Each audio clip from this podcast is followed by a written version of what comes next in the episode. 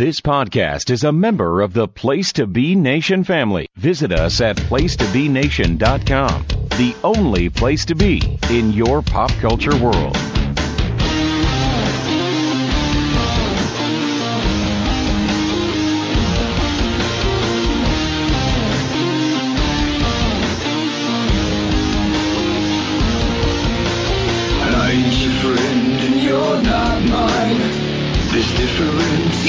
Wrestling Network.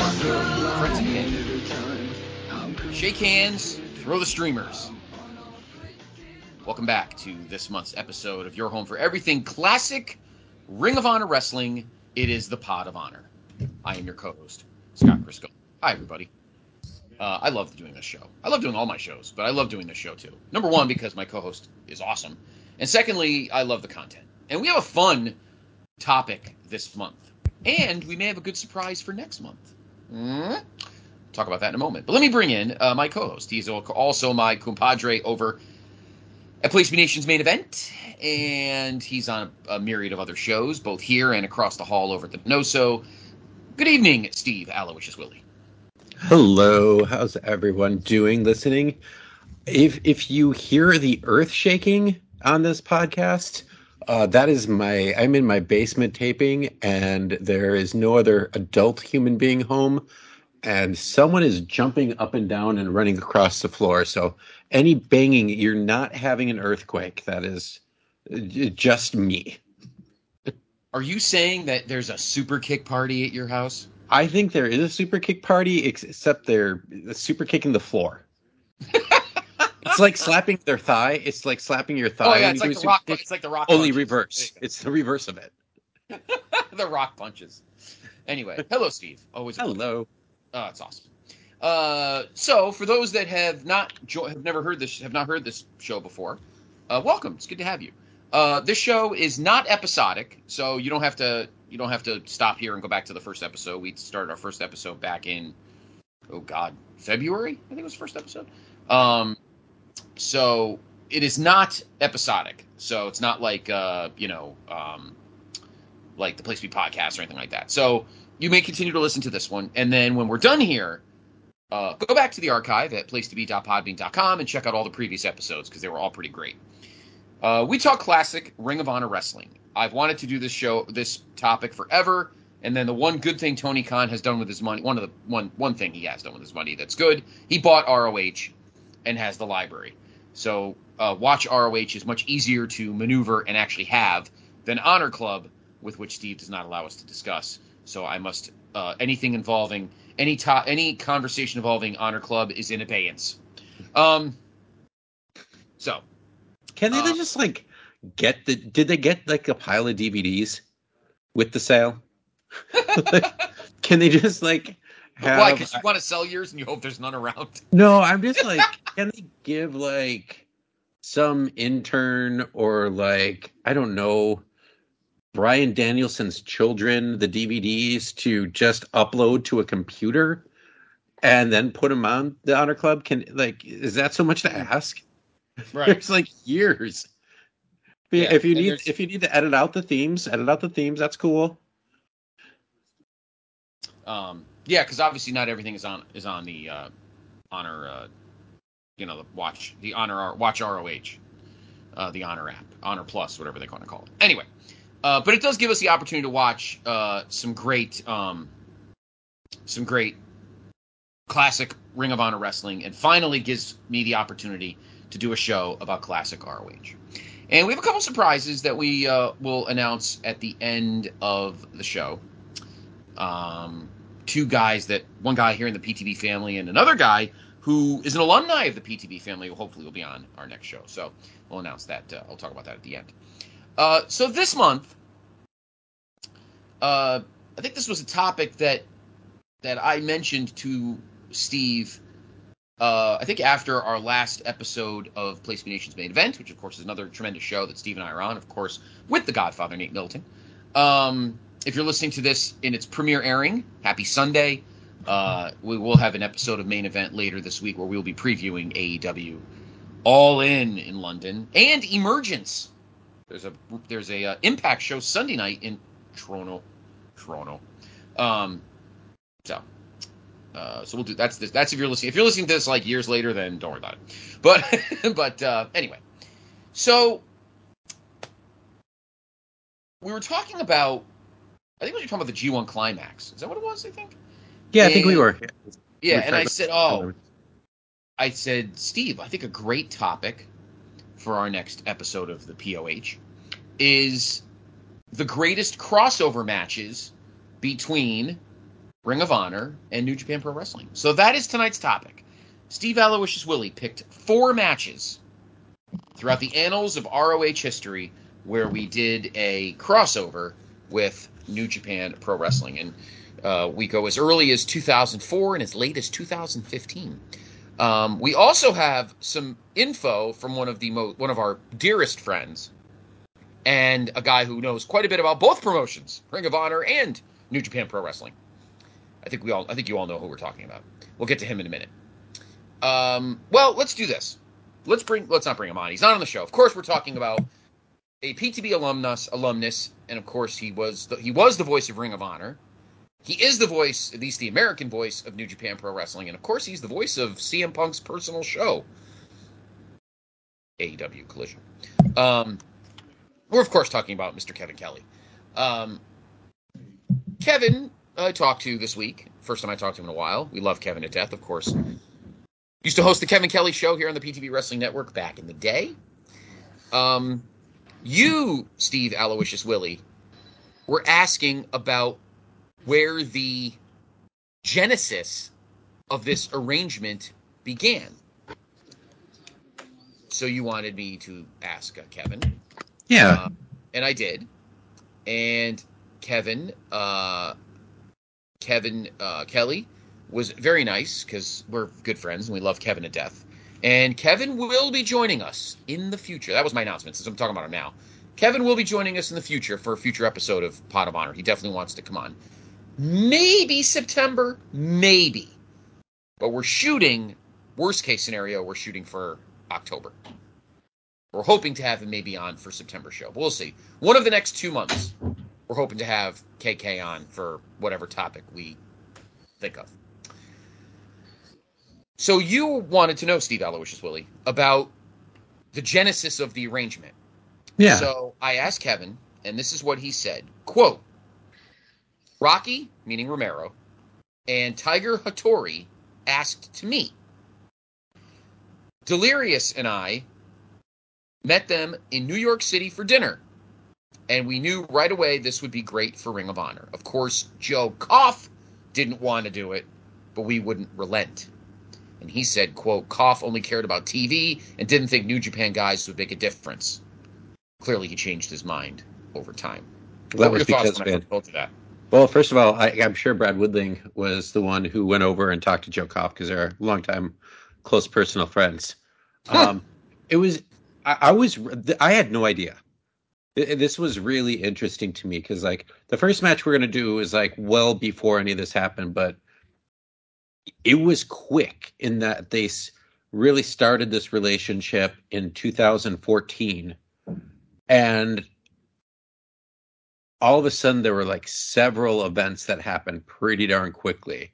And then each year from there, they expanded it even more, even going as far to Europe and doing like a three show, um, like three day show in the UK cross Mhm. promotion, which is kind of when people started seeing Will Ospreay.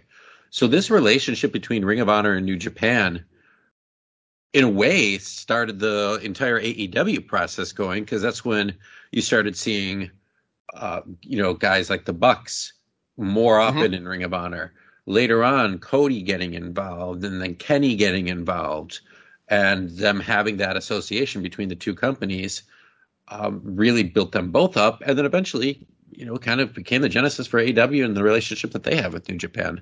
It was Right. intriguing to me that no, I it wasn't intriguing that Rocky was involved because uh, Rocky Romero has always kind of been the intermediary between New Japan and uh, ROH.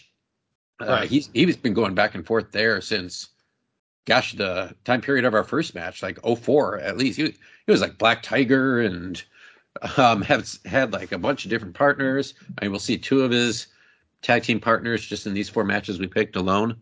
Uh, Mhm.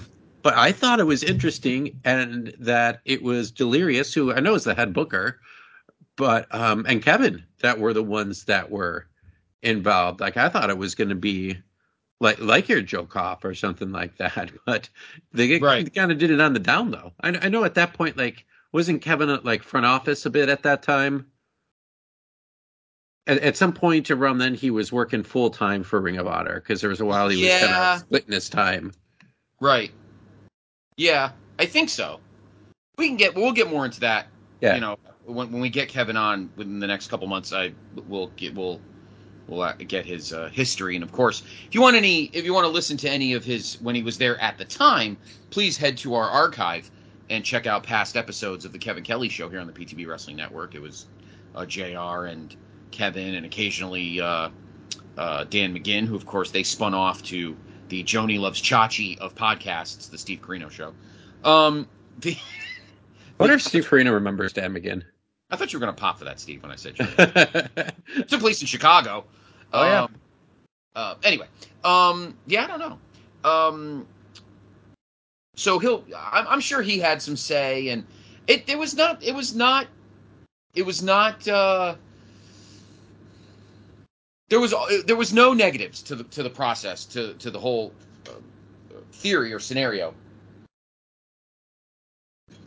of of having an arrangement. New Japan really came into its own in the early 2000s because you have to remember the 90s was all about all Japan and the pillars. So it was all about what Misawa and uh, Kobashi Kawada, Kobashi. Kawe. Hashimoto one of the pillars, or was he New Japan? He's No. New Japan. Um, who the fuck were the pillars? Uh, Misawa, Kobashi, Kawada, Kawada. Kawe, and yeah. um, Akiyama. Like for instance, There's- if there's- you Four, It's- but Yeah, if you go through the 90s of Dave's five star matches, I think like 305 of them have those four guys in it in some capacity. Yeah. He was all about All Japan in the 90s.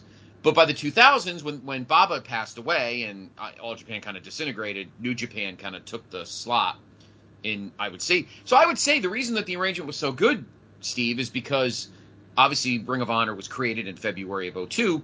Right around that time, 02 and 03, it seemed that uh, New Japan started to kind of gain some traction when uh, when um, All Japan disappeared.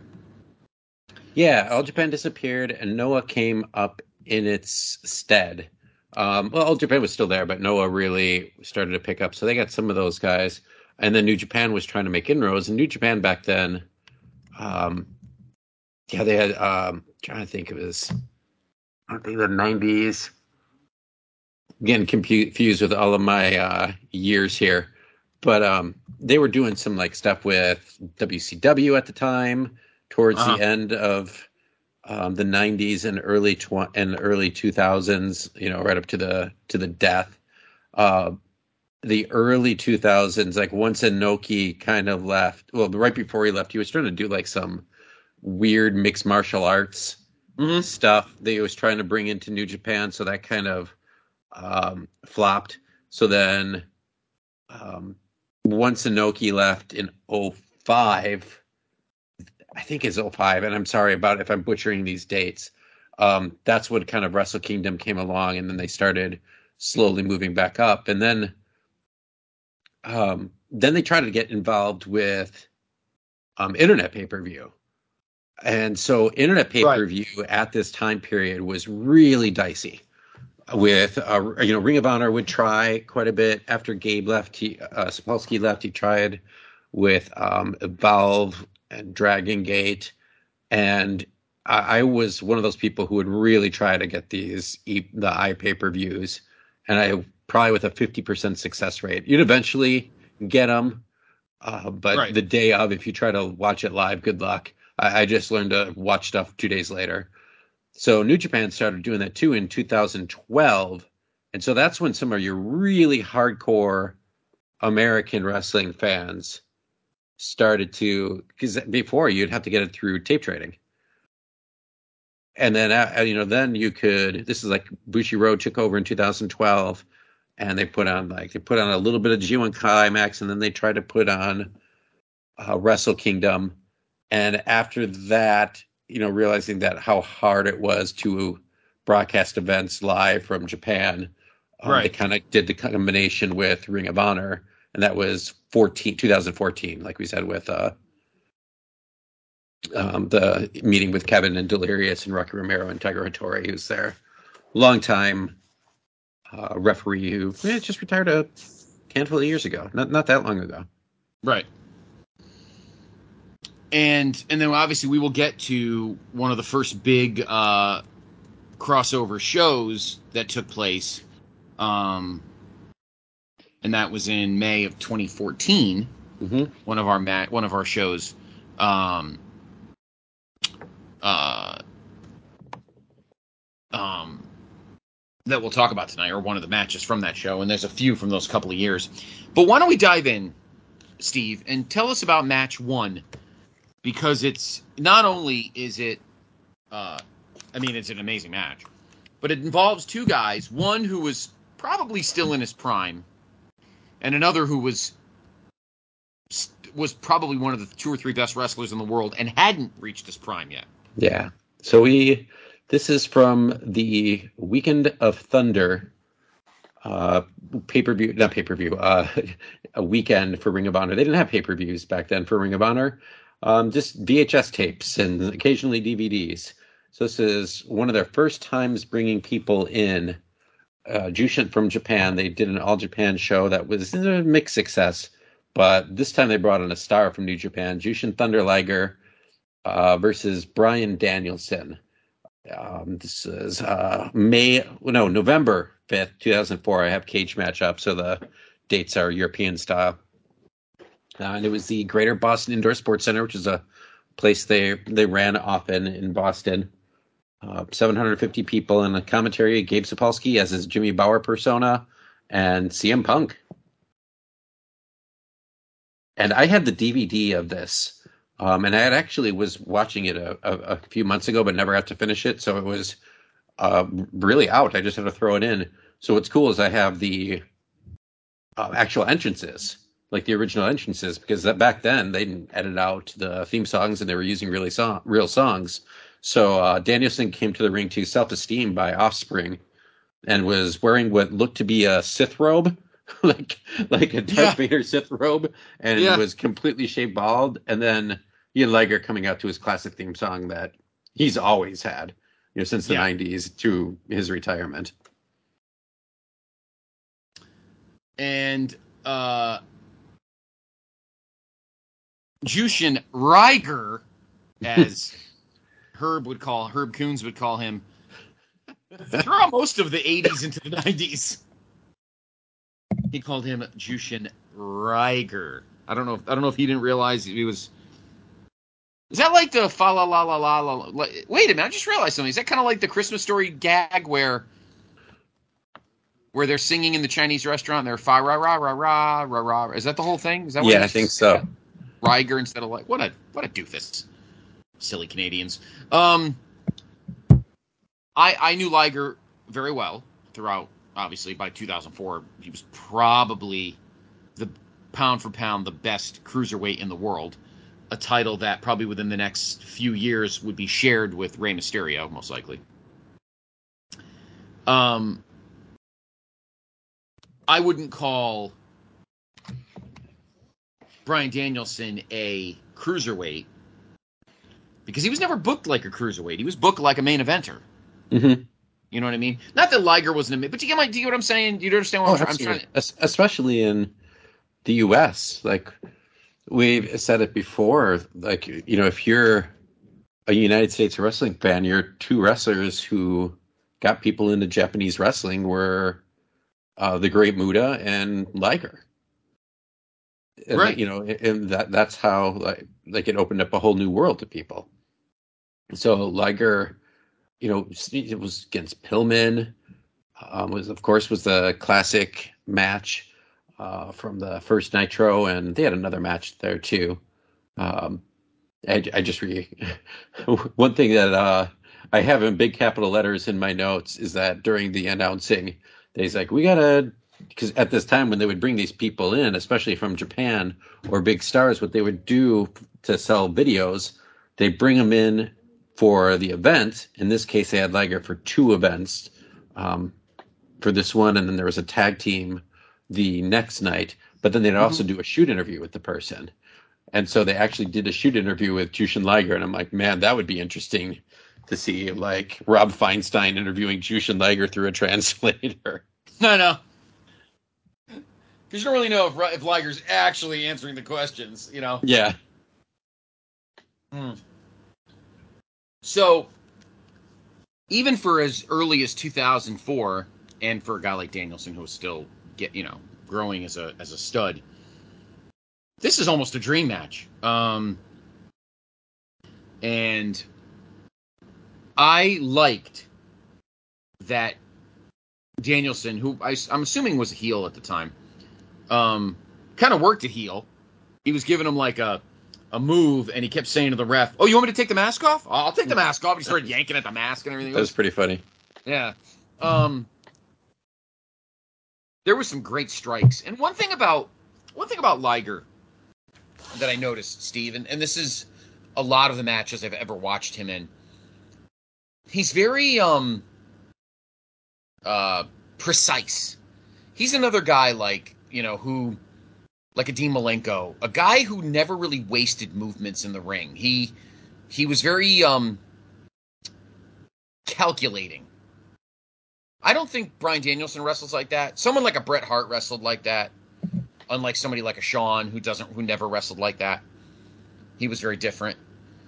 But I feel like watching this match, Liger was very, is very precise. He's very uh, uh, not guarded.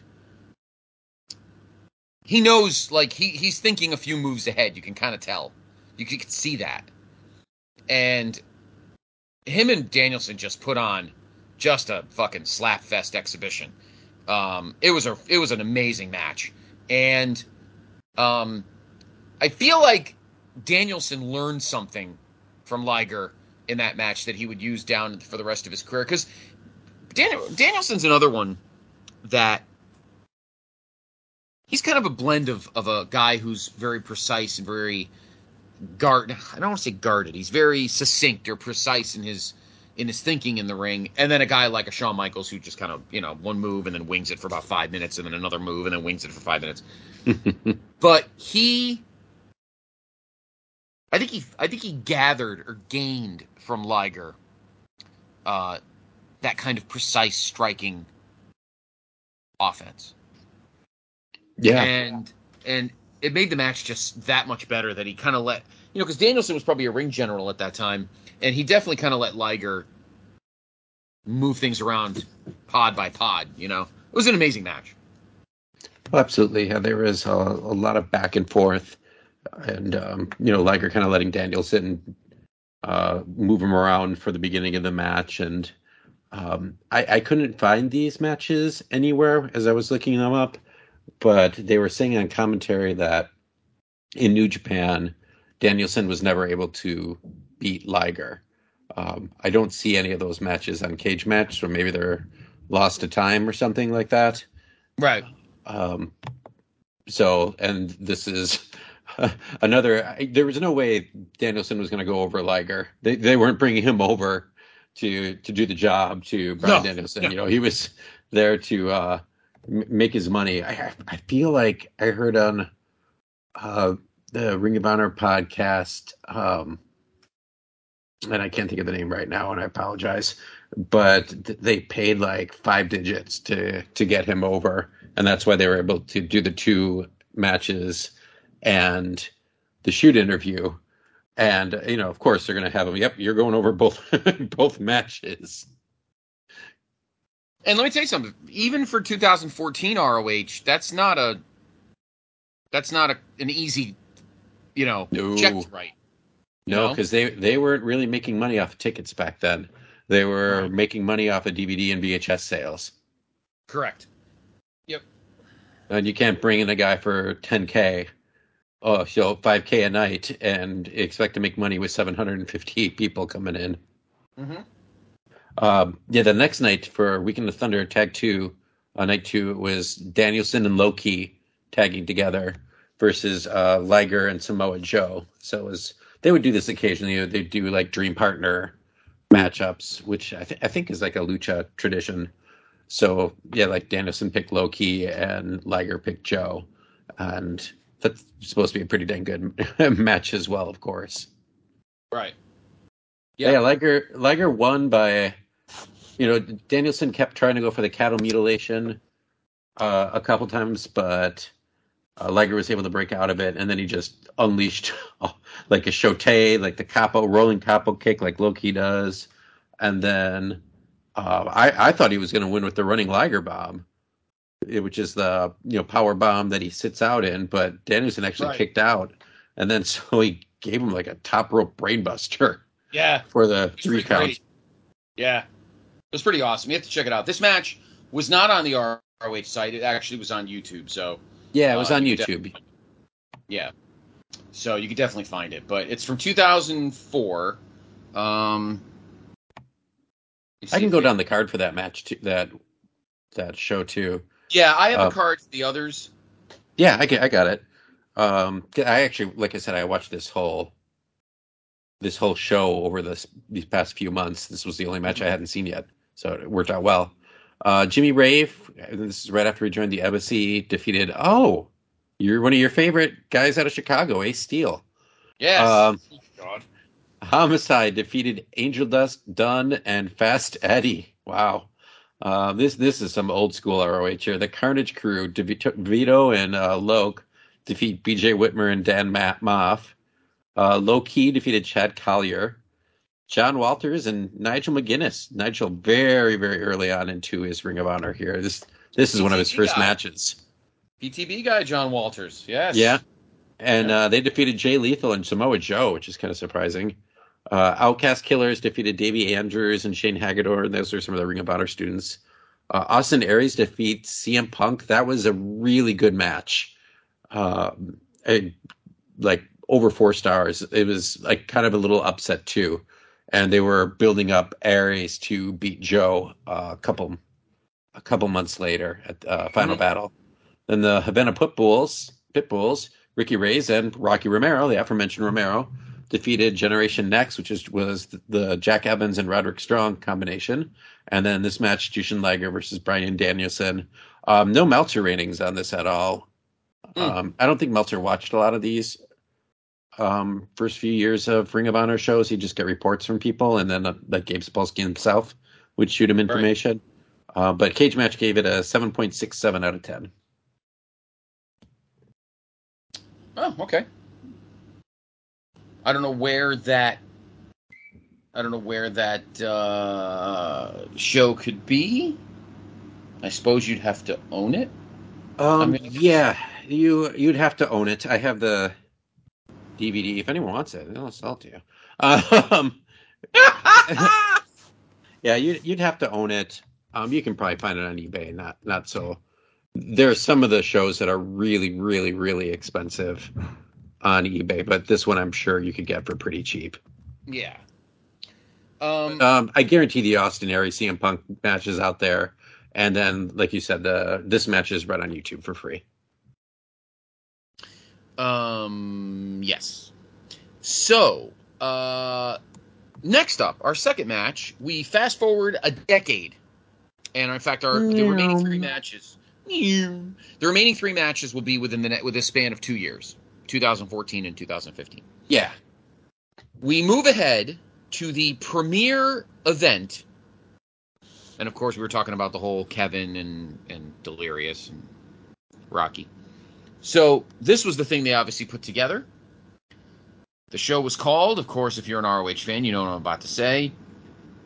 Sounds like a sounds like a Bischoff video game from AWA. Global Wars.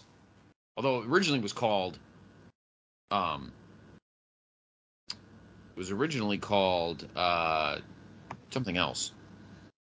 Um it had another name.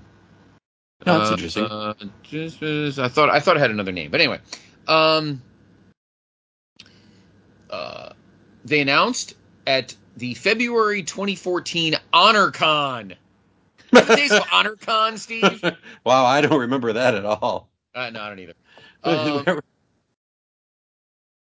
yeah, the announcement was made during an ROH event on February 22nd when ROH Chief Operating Officer Joe Koff and Booker Delirious, along with New Japan Chairman Naoki Sugabayashi and his translator, referee Tiger Hattori. So, so not that we don't believe Kevin. We, we of course we believe Kevin, but it all fits. There's all the names. yeah, Enter the ring to reveal a partnership, which would see the Japanese promotion's top wrestlers come over to North America for joint shows in uh, 2014. The first title, Global Wars, would take place May 10th in Toronto, and the second, War of the Worlds, would take place um, the following week, May 17th, uh, in the city, in New York City, which was probably Hammerstein. So, And this Um, show was interesting because it was it was a joint promoted show, but there weren't any combinations yet. It was all you know, either a Ring of Honor match or a New Japan match. There Right. wasn't any Ring of Honor versus New Japan for this first uh, Global War show. Correct. Uh, so why don't you introduce? So this, so so tonight, so for the second match, we're going to go to that show from May of uh, May tenth, twenty fourteen, the inaugural Global Wars. Uh, tell us, Steve, what our match number two is. Um, match number two. Uh, how I chose these is I just went through like the first year, you know, like you know, twelve months or so, and picked out like three of the better looking matches that were more, you know, at least had some New Japan people in them. And this was, though an IWGP match, um, you have four guys with ROH ties. So the Young Bucks who would come and go between Ring of Honor and New Japan, and at this time they were the Ring of Honor tag title holders and the IWGP Junior Heavyweight Championships uh, versus the Forever Hooligans, which is Rocky Romero and Alex Kozlov, and the Mm. Time Splitters, which was Alex Shelley and Kushida. So obviously Alex Shelley's been in Ring of Honor off and on since God, I think the second year. Uh, Mm. Romero also there since the second year. We even you know brought him up as part of the Havana Pitbulls. Um, and Kevin and Steve Corino are on the call. And first thing I thought was, God, I can't believe this was nine years ago already. I know, right? Oh my god. Before we talk about that match, here's the rest of the card. Um, for those that may want to, you know, j- jostle their memories.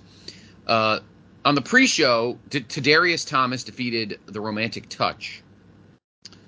Um, the Romantic Touch It was was uh, Rhett Titus uh, in a mask. Mr. Rhett Titus. Yes. Yeah. Woof. Should have kept the mask on. Um, Michael Bennett, Mike Bennett, of course, defeated ACH. Uh, Michael Elgin defeated Takaaki Watanabe. Also known as, now known as Evil. This was during his excursion. Correct. Yes. Uh, in a three-way tag, this was all ROH. The Briscoes, the Decade, which is B, which was BJ and Jimmy Jacobs, and Red Dragon in a three-way tag. Briscoes won. Uh, Cedric Alexander defeated Roddy Strong in a singles match. The Decade was banned from ringside. Thank God.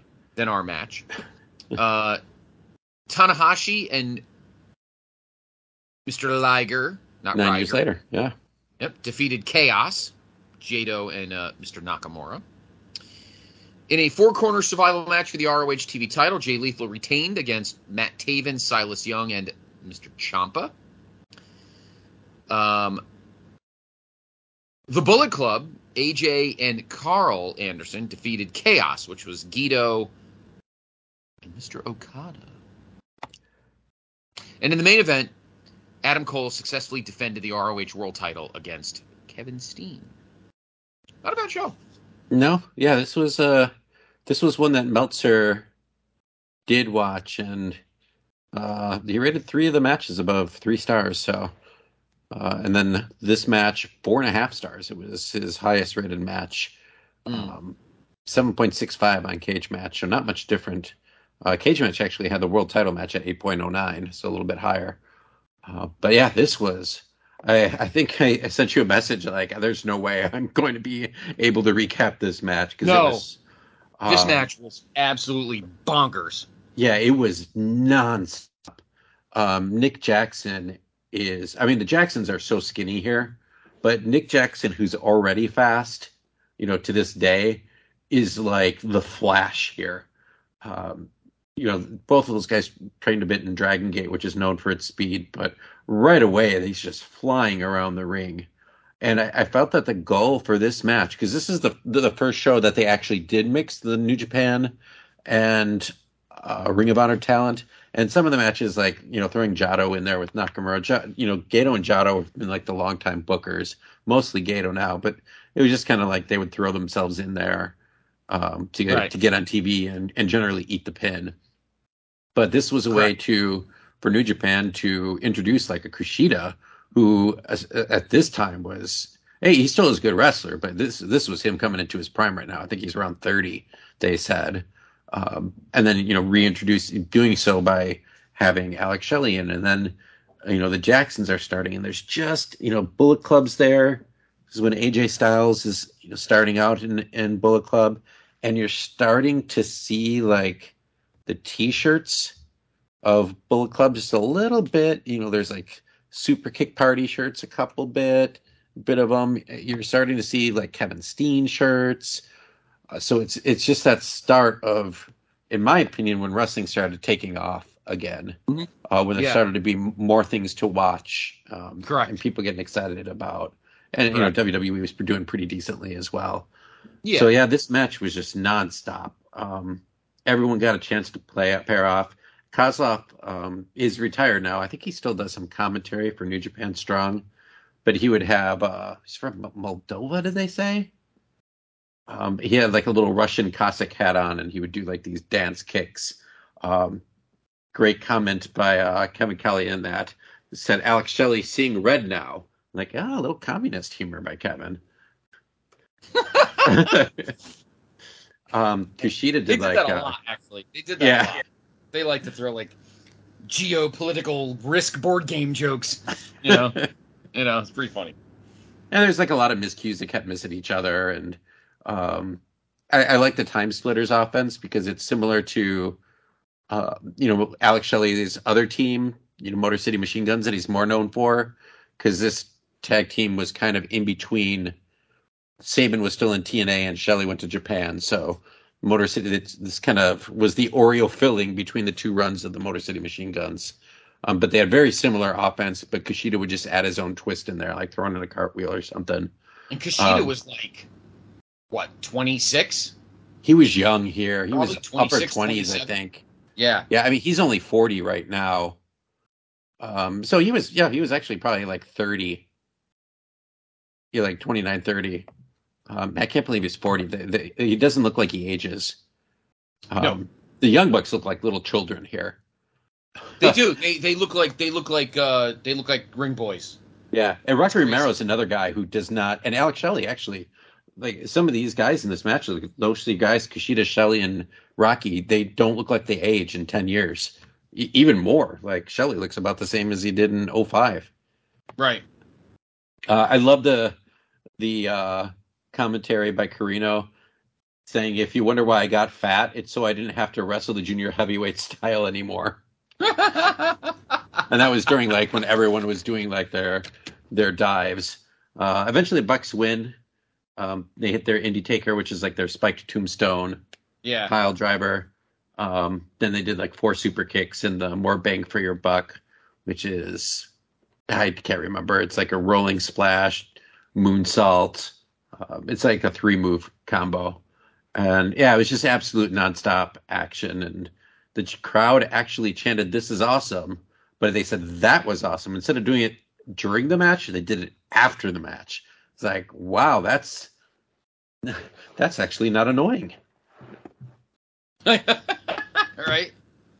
That's simpler times when people didn't just chant random things during matches. Uh, I agree. I agree. Uh, but that match, I mean, that match was just so amazing. Um, and look ahead. Who would have thought, as great a tag team wrestler as he is, and always and will be in history, that Alex Shelley eventually became Impact World Champion, Yeah, currently. called by this guy. Yes, you did. But, uh, yeah, crazy.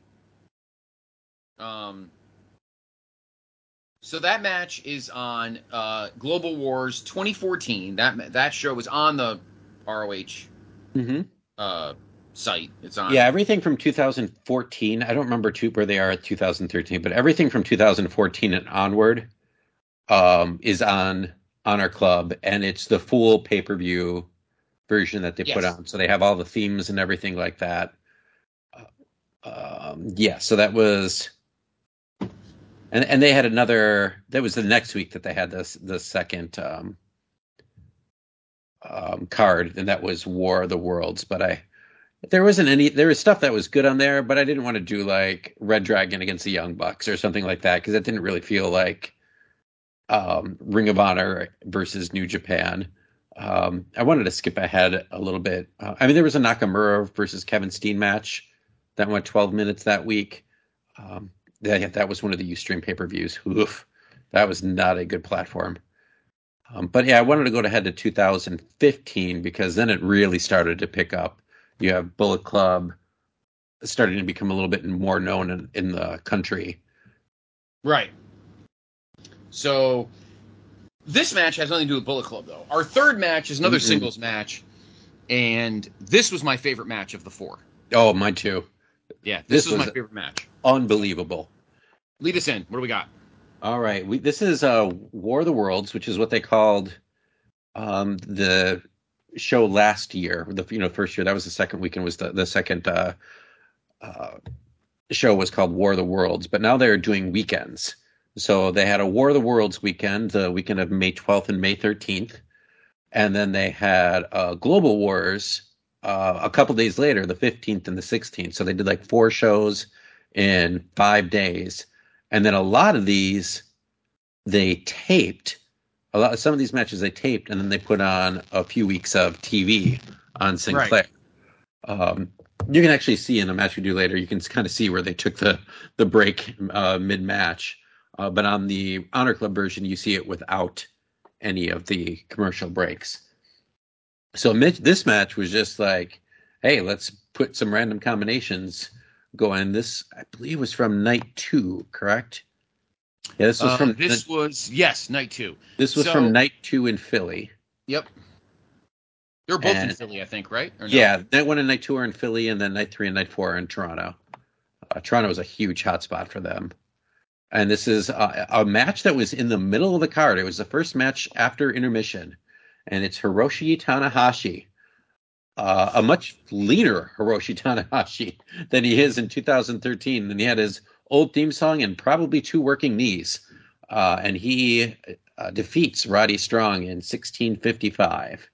Uh, this match was incredible. The um, setting and the way that the announcers had to get involved and the, Pennsylvania State Athletic Commission had to get involved. I had no idea about this match. I, I, I think I watched this at some point, like on you know on pay per view, or I had like I had the DVD and the DVD was open. So at some point I watched this, but I do not remember it. And um, yeah, this was incredible. Yeah, what what were your thoughts on it? Um, it was, it was, um, uh, I mean, I'm trying to figure out if Roddy was like at that level, um, at that point yet. I mean, Roddy obviously most of 2010s known as probably one of the best, just pound for pound, just working guys in the Indies. Till of course he would go to NXT and become, you know, the, um. And Tanahashi's a guy everybody always talked about. He's always, and even Kevin says it on here. He is the John Cena of, Mm-hmm. and I thought it was more because you know he was like the happy-go-lucky guy like Cena. But a lot of people say within the everyday New Japan, he's the either everybody loves him or everybody hates him. Yeah, that's pretty much John Cena.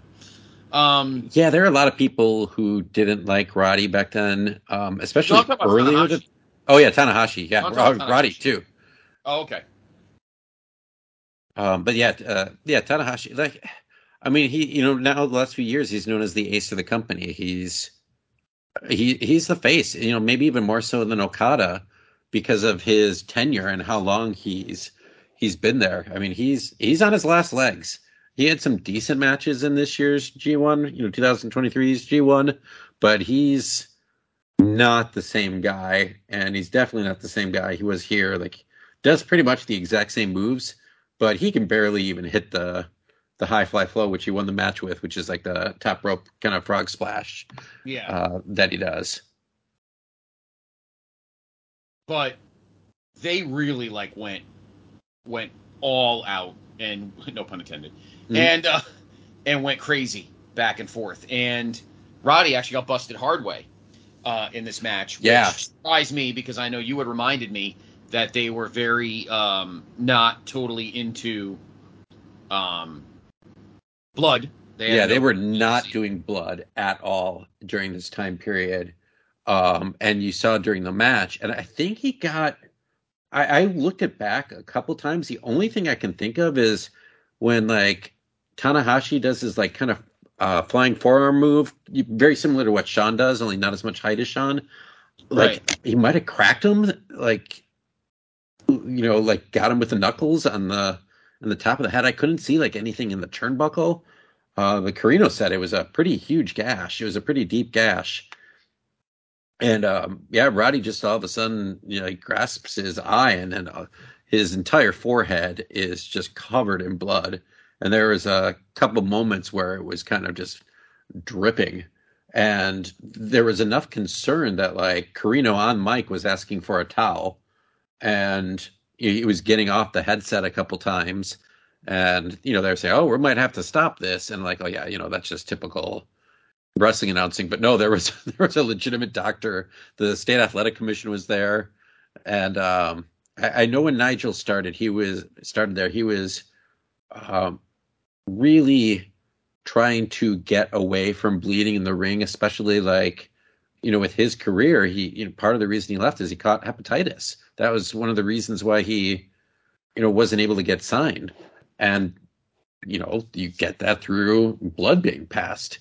And that's what happened with abdullah the butcher. And the guy who ended up suing him was because abdullah was passing around the hepatitis uh, with his all of his blood. And um, so they really got away from it. And they're like uh, todd sinclair i saw ran out with the towel. And at first roddy's like no like just let it go you know because you got it it's it's picking up the intensity of the match to the point where even the announcers, you know, towards the end of the match, uh, Roddy had his like big massive combination. It was like a superplex.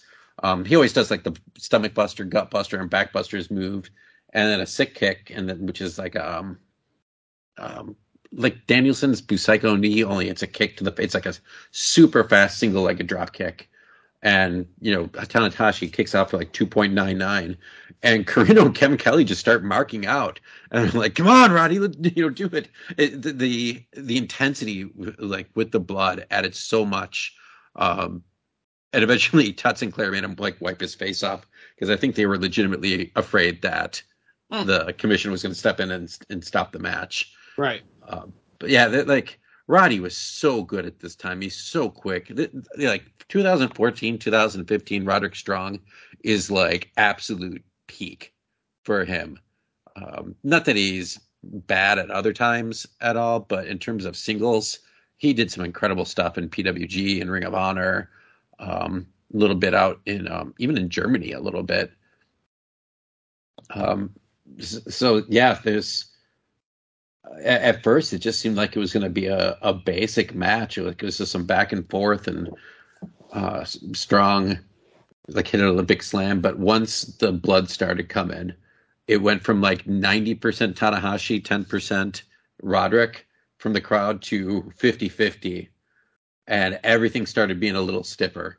Like, Rod- yep. like uh, Tanahashi did the aces high, which is just a cross body at the top rope and Roddy like smacked him in the stomach with a drop kick. Um, yeah, that was great. And Tanahashi did like some wrist capture German, which I haven't seen him do in years. And then he did like his kind of typical offense, like the sling blade and the high fly flow, and uh, hit a three. And that was what do you say, like sixteen fifty five. And um, Uh, 1657. Yeah. yeah, uh, Yeah. I think Cage Match said 8.93, which is super high for any match. Um, and like that's all time high. I, I gave it four and a half stars, maybe even four and three quarter stars. Like this is about as good to perfect of a uh, under 20 match as you can get. And you know, the, immediately the doctor and uh, you know, a couple referees were in the ring and they were trying to like towel off Roderick immediately. And um, I, I wonder if Sinclair had an issue too with blood. I don't know. Um, I don't know about that, but Roderick just had this smile ear from ear, ear to ear after the match. Like he knew, he knew he did something. hmm Yeah. Um, on a side note, you had mentioned the hepatitis and the. If anybody watched the Dark Side of the Ring with Abdullah, Yeah, I kind of feel bad for the guy. I mean, did he fuck up? Yeah. But of course, the guy that he supposedly uh, tainted did the same thing to somebody else like three years later. So, but I really felt bad for Abdullah. The guy can't read or write, got Mhm. totally taken advantage of. Yeah. And uh, I felt bad for him. Not to say that he probably somebody probably should have told him that you probably shouldn't be wrestling, but that's another story for another day. I just had to point that out. Um, Well, one thing I wanted to point out too is like one of the criticisms I have of AEW is that they bleed too much. oh, totally. And You know who's guilty of that? I'll keep my mouth shut. yeah, uh, well, yeah, he's a yeah he he's a, he's a big one. But I think even just in general, like even if they just did it like once a month, it would be um it'd be fine. But it almost feels like on a weekly basis at this point. It's almost And- like uh, Blackpool's gimmick is to bleed. Yeah. Um, not Claudio though. I don't think Claudio's like, no, I'm good. He's like, I'm bald. You're gonna see my scar. Um, but I, and this shows what happens when you're not used to blood. Um, like the shock of everyone at ringside, and they're like, "Oh shit, what do we do?" And you know, like you know, both both Corino and Kevin Kelly are trying to get the towel to Roderick because they're they're you know worried the show's going to get shut down and they're trying to hold off the doctor from getting involved and and you know like the fact that I I don't even know how long it was before you know some of their their huge like, I don't remember blood being in the Steen Generico feud. They had blood in like earlier Ring of Honor, but yeah, at some point like right around when Sinclair came in or a little bit earlier, they just cut it off. But, but yeah, it's it was a huge part of this match. Mm. Um. Yeah, but uh, it's it's just crazy. It's ridiculous, and the crowd energy in the in the match, like you said, just swerving from one side to the other, and Roddy getting a little more. I mean, it was just, and it was stiff, and they definitely hit the gas like the last like probably five minutes. Mhm. Um, it was it was very impressive. It was very impressive, and uh, um, just a fun match. It was really really a fun match. Eight nine three. That's wow. I'm on Wiki, so I don't have the grades. I know you're on Cage Match, but Yeah, wow, that's crazy. Uh, if you're interested, uh, it's on it's on um, it's on uh, Honor Club. Here's the card. Uh, night one, both both nights were in Philly. Night one, uh, Gedo defeated Delirious. Uh, Roddy actually beat Kushida the night before. I'm sure that match was pretty good. that's probably really good. Yeah. Um, Lethal defeated Watanabe, the future evil. Uh, in a three-way, the Bucks defeated the Addiction, which is Daniels and Frankie, and the Kingdom, which is one of my favorite teams of like the last ten years. Which is of course Yeah, they Matt just Taven keep and- getting better and better, and I'm hoping they get that match had to have been great. yeah. Uh, Naito defeated Michael Elgin. All right, we'll move on. Uh, the next match. Poor, poor Naito. uh, Red Dragon defeated Tanahashi and Liger. That match had to been fun. Um, AJ defeated Adam Cole, which many consider. I think Dave thought this was a match. What did Dave give? Do you have night one in front of you, uh, Steve? What did Dave give that? Um, let, let me see if I can get back to it. I was looking at Roderick AJ Strong. Adam Cole. Because This is um, night one of War of the Worlds. yeah, Uh, Sean AJ, Adam Cole. No, no it might be Liger. match of the year contender. No Liger on this one. Cage match had an 8.44. Um, they actually had the Roderick Strong Kushida at eight point six one. Oh wow. Oof. And this uh main event is uh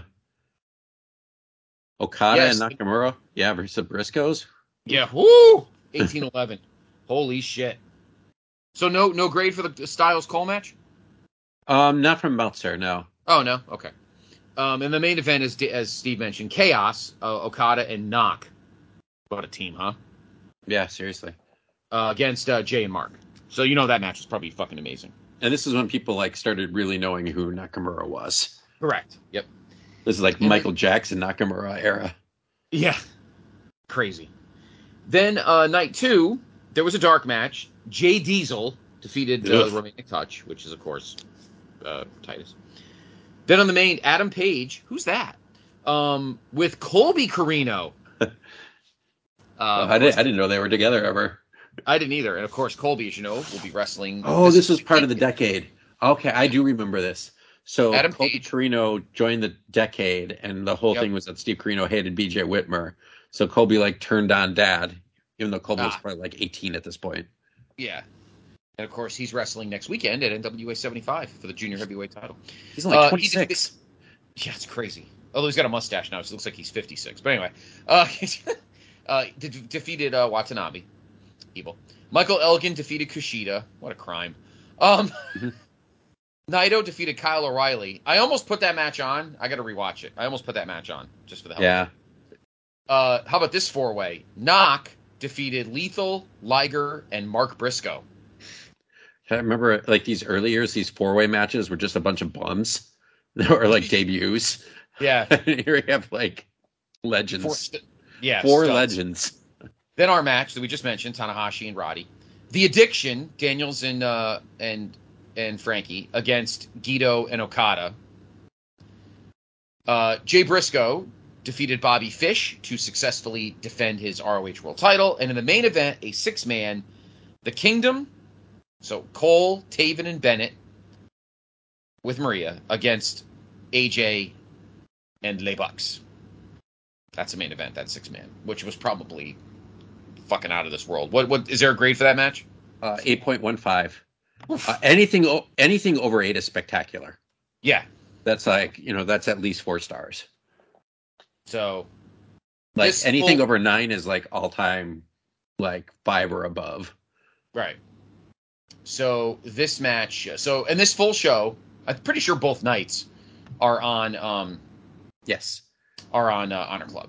yeah, the whole thing. Unless it's like a super problematic, like Joey Ryan type guy, um, everything's on. It, it's the entire pay per view. Yeah, we don't need any extra ding dongs. Yeah, Um, our last match, fascinating. I have to say, fascinating match, Steve. I wasn't no, I wasn't sure what to expect. This is another two nighter. This was uh, back at the Ted Reeve Arena in Toronto. Mhm. We are at Global Wars 15, one year later. And these two nights were loaded. But why don't you uh, clue us in on our final match tonight? All right, this is a six-man tag match, so a little bit different than what we've seen so far. Um, it's Bullet Club, AJ Styles, and the Jacksons, the Bucks, uh, with Doc Gallows and Carl Anderson. Oof. Uh, and they defeated Kazuchika Okada and Roppongi Vice, uh, which is Trent Beretta, now of Best Friends, and Rocky Romero, um, all all in chaos at this point um, and in 1725. And I do remember this. I don't remember seeing this card li- live. I don't think it was a pay per view. I do have the DVD, but I've never opened it. Uh, but I do remember seeing this match on TV. Hmm. So this is another like this was one that Meltzer rated. He rated it four and three quarter stars, which I don't agree with. No. Um, the the cage match rating was nine point one two, which equates What? to like yeah, that equates to like all time great match, and it's ninety five votes too, so it's not like three people voted. right. Um, I, I think that's way high. Yeah, I mean it's it was a it was a it was a great match, but I wouldn't I wouldn't. I think the other tag was better, and I think I think all three matches were better. But I like that. I'm glad you picked this match, Steve. It's a good little snapshot of Yeah. the Bucks in their prime, AJ like right before you know half half a year before leaving for the WWF or WWE, and Chaos and Okada even one of his last matches before he would blossom into the Okada that I love. Um, you mentioned the card. Let me let me buzz through it quick before we get to the match. So again, two nights, and this this this card is loaded, loaded. Night one, there was a dark match. Dalton Castle and Donovan Dijak. Hmm, I wonder where he is now. Who knows? True.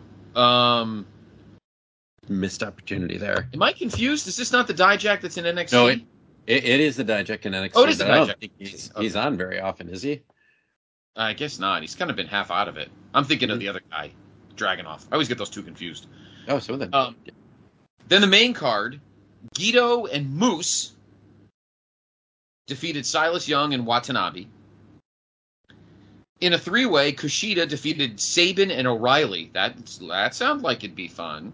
Hmm Uh, in a tag, the Kingdom, Matt and Mike defeated Liger and Sydal.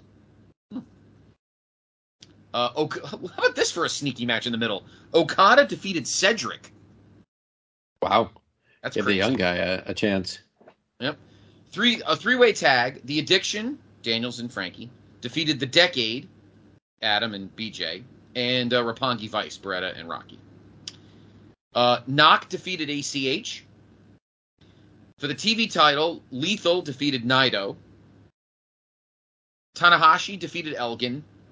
And in the main event, a 10 man tag, because we know we're going to get one of those eventually the, the ROH All Stars, which is Hanson, the Briscoes, Ray Rowe, and Roddy, defeated the Bullet Club, AJ, Doc, Carl, and the Bucks.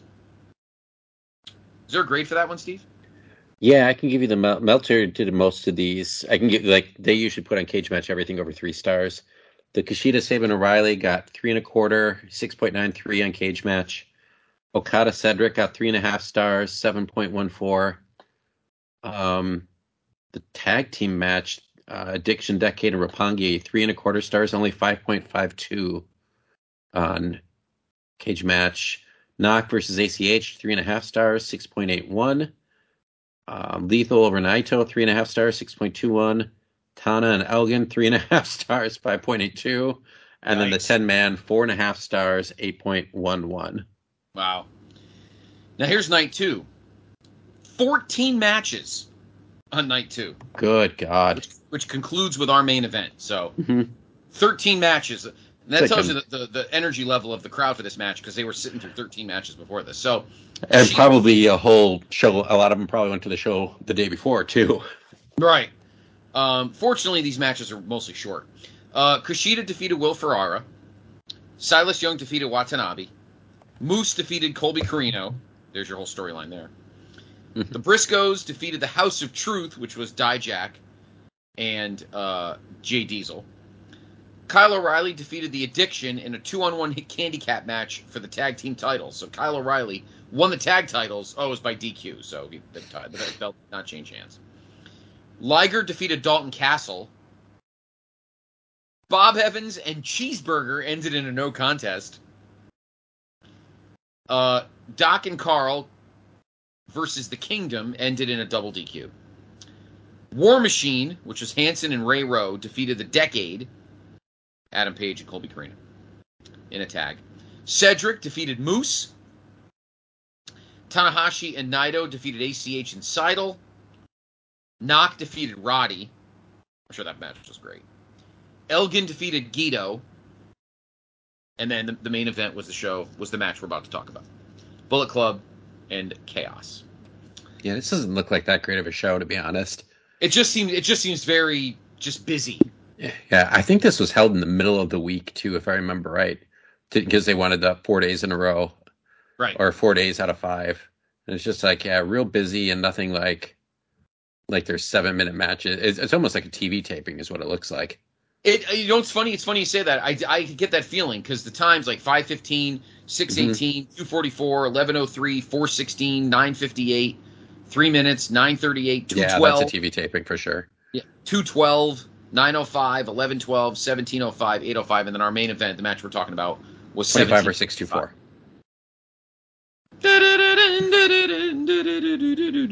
Um, uh, this match, AJ. I'm gonna talk about AJ for a minute.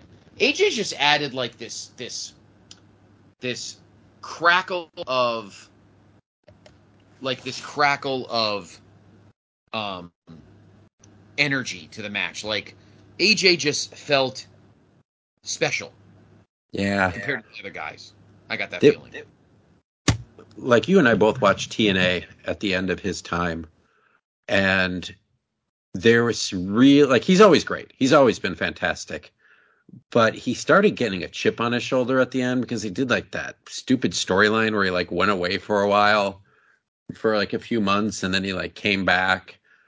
Um, and right before you know I had like another last couple. Even though they knew he was leaving, they put the title on him anyways towards the end.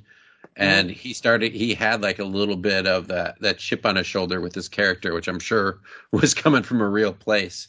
And then so when he you know joined a new japan and immediately joined up with the bullet club which is you know originally the point of the bullet club was it was the the foreigners uh coming into you know the evil foreigners basically. That was the original concept for it.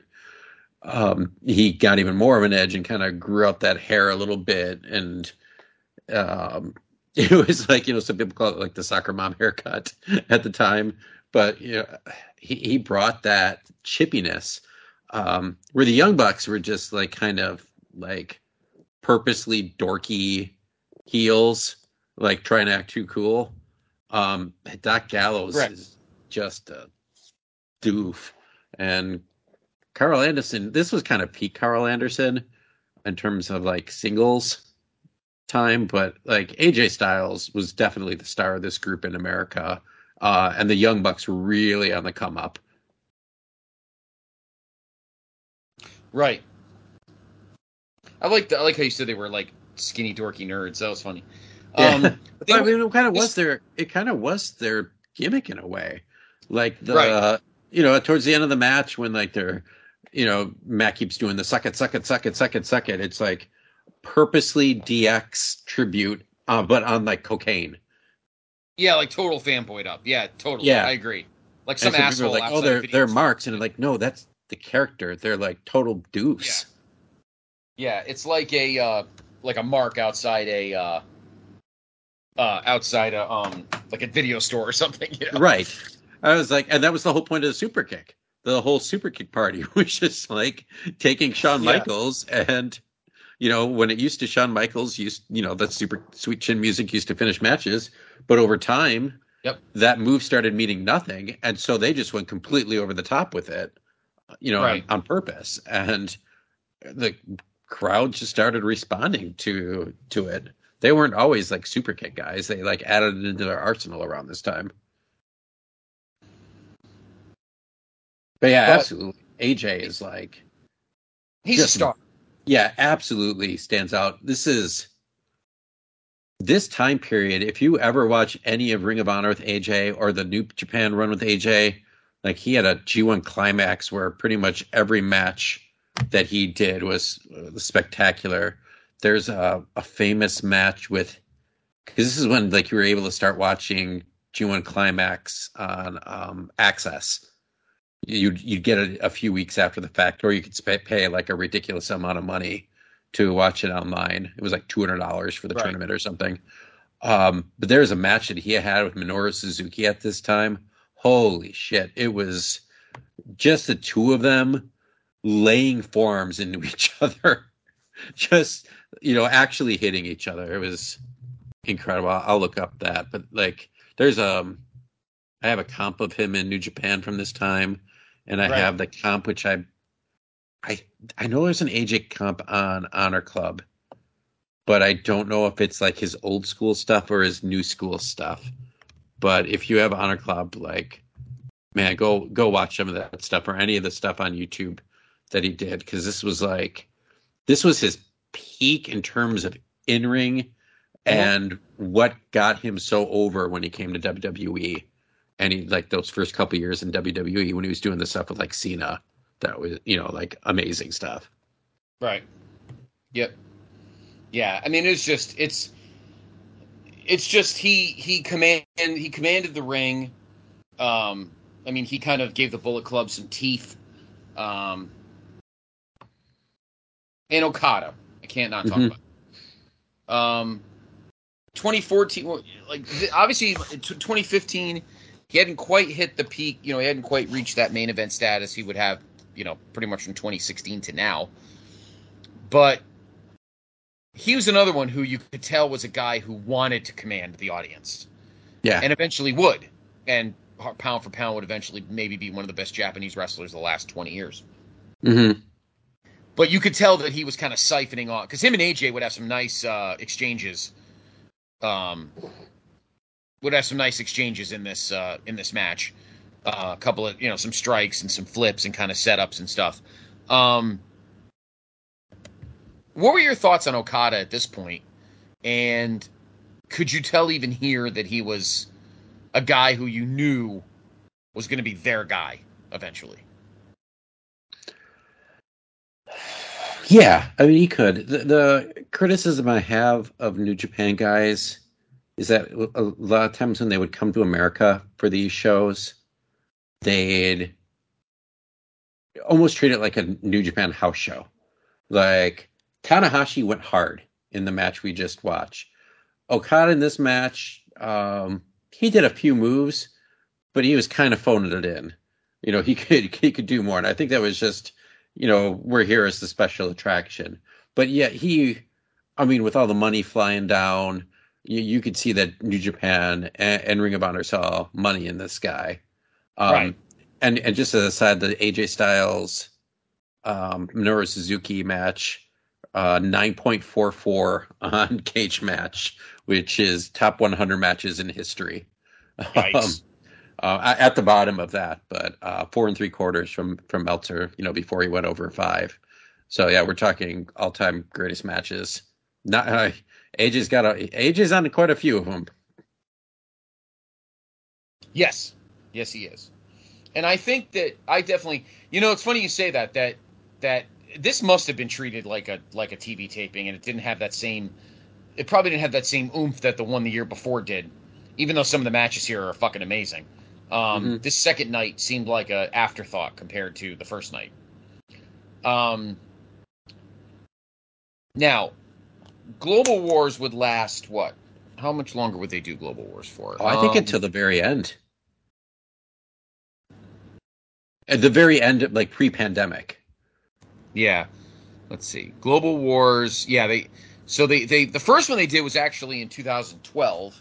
Oh, it was called Border Wars. Remember I was Border saying I was thinking yeah. of another title, Border Yep. Wars, which they did in 2012 and 2013. Then the Global Wars we did earlier 2014. Then this one 2016 would actually be in Chicago. Did you go to that one? Um, I think so. Main event was uh Lethal and Colt. Oh, maybe, maybe not. No, I don't think I did go to that one. Now, the Global Wars usually was in May. In 2017 they changed it to to October. Hmm The 2017 one was in Buffalo. The main event was the Elite, Kenny, Matt, Nick, versus the Kingdom for the six man title. Then 20 they did two in 2017. The other one actually I'm sorry, they did four in 2017. Four.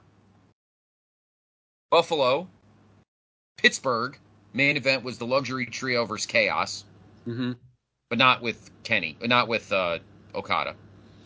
Then they did Columbus, Columbus, Ohio, uh, and the main event was Kenny, Matt, and Nick against Best Friends and Flip for the six man titles. Then they did Chicago again at the Odeum Expo Center in Oh, yep. Park. Yep, that um that place used to host um the ECW shows in Chicago. Ah. It's a The main event was Kenny and Yoshihashi for the uh, U.S. title. The IWGP. that show I did go to.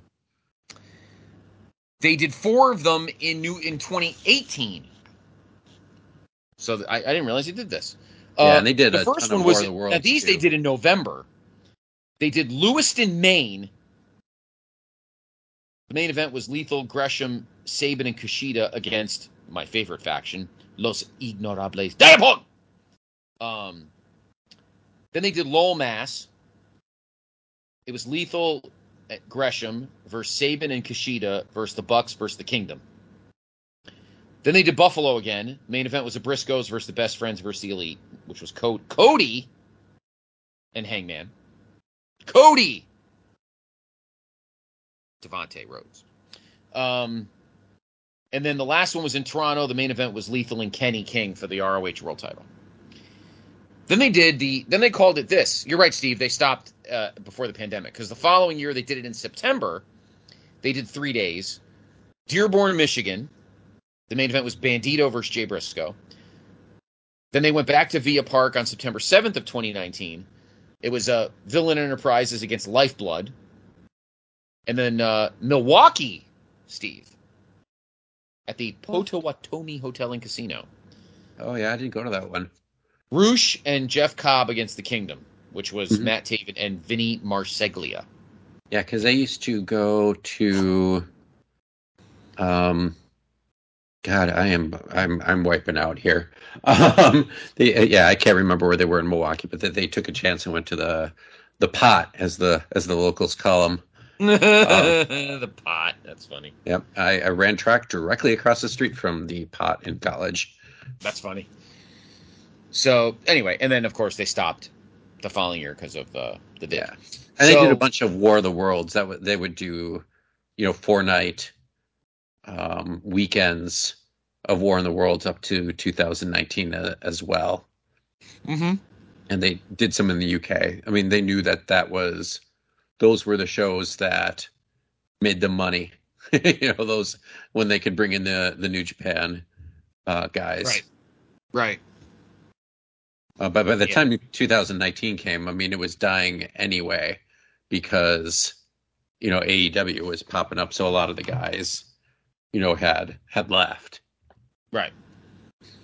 So, um, yeah. Let me look at that. There's a link for that too. Let's see. How often did they do that? Oh, there's a yeah. They would they did every year three or four, three or four times, and in in 2017 they actually had uh two different War of the World weekends. They had a four day run in Toronto, Dearborn, uh, New York, and Philadelphia, and then they did three nights in uh, the UK as well. Yeah, August. Yep.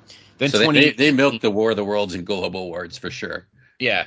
Uh, and then 2018, they did four dates War of the Worlds Lowell, Toronto, Royal Oak, and Villa Park again. Boy, they love going there, huh? Mhm. Um, and then 2019, they did four days in May Buffalo, Toronto, Grand Rapids, and Villa Park. Boy, they love the Ted Reeve Arena in Toronto. Next time I see uh, our good friend, Mr. Poirier, oh yeah, they uh, went there all him. the time. when I see him in Philly, I'm going to ask him about the Ted Reeve Arena. They Um, basically, you know, they, they what happened in Chicago is they outgrew the Frontier Fieldhouse because I Right. mean that's basically just a large YMCA. Um, it, it's like your local like rec center, and Right. as they, you know, that could hold a good fifteen hundred people. But when you started upgrading with Sinclair, and you brought in all that TV equipment, and then also you'd have, you know, the bigger shows. You'd bring in Kenny Omega. You know, they were bringing several thousand at that at that point, and then Right. it quickly died. yeah. Well, because of AEW.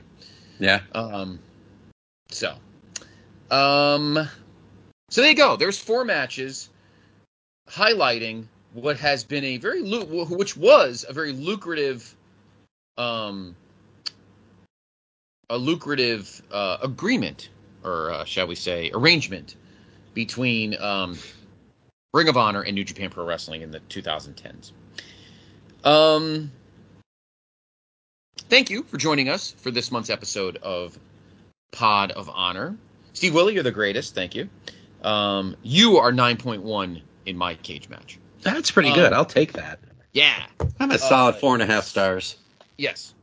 Uh, you can follow Steve on his uh, Instagram and other things. Um, he's with me every other week with Nate Milton on the main event. If you're listening to this when the show drops on us on Sunday, uh, special Sunday episode of Pod of Honor.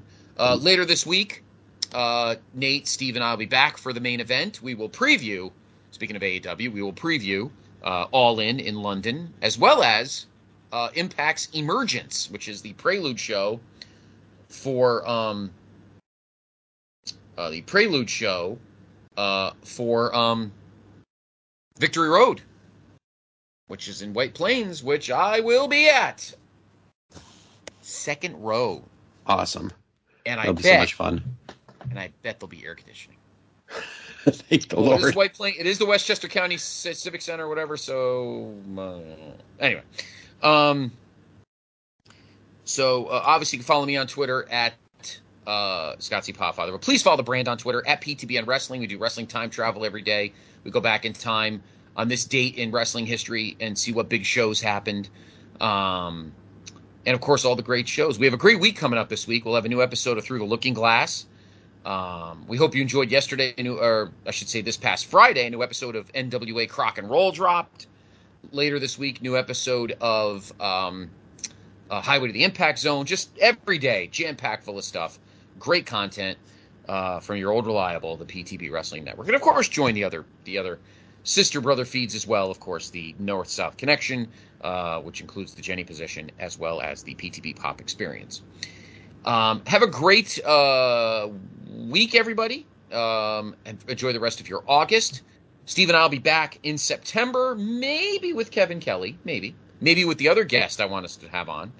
Um, and we'll talk about something awesome in the history of Ring of Honor. So clean up the streamers, let's shake hands, let's shut off the lights, and next week, next month, more Pod of Honor.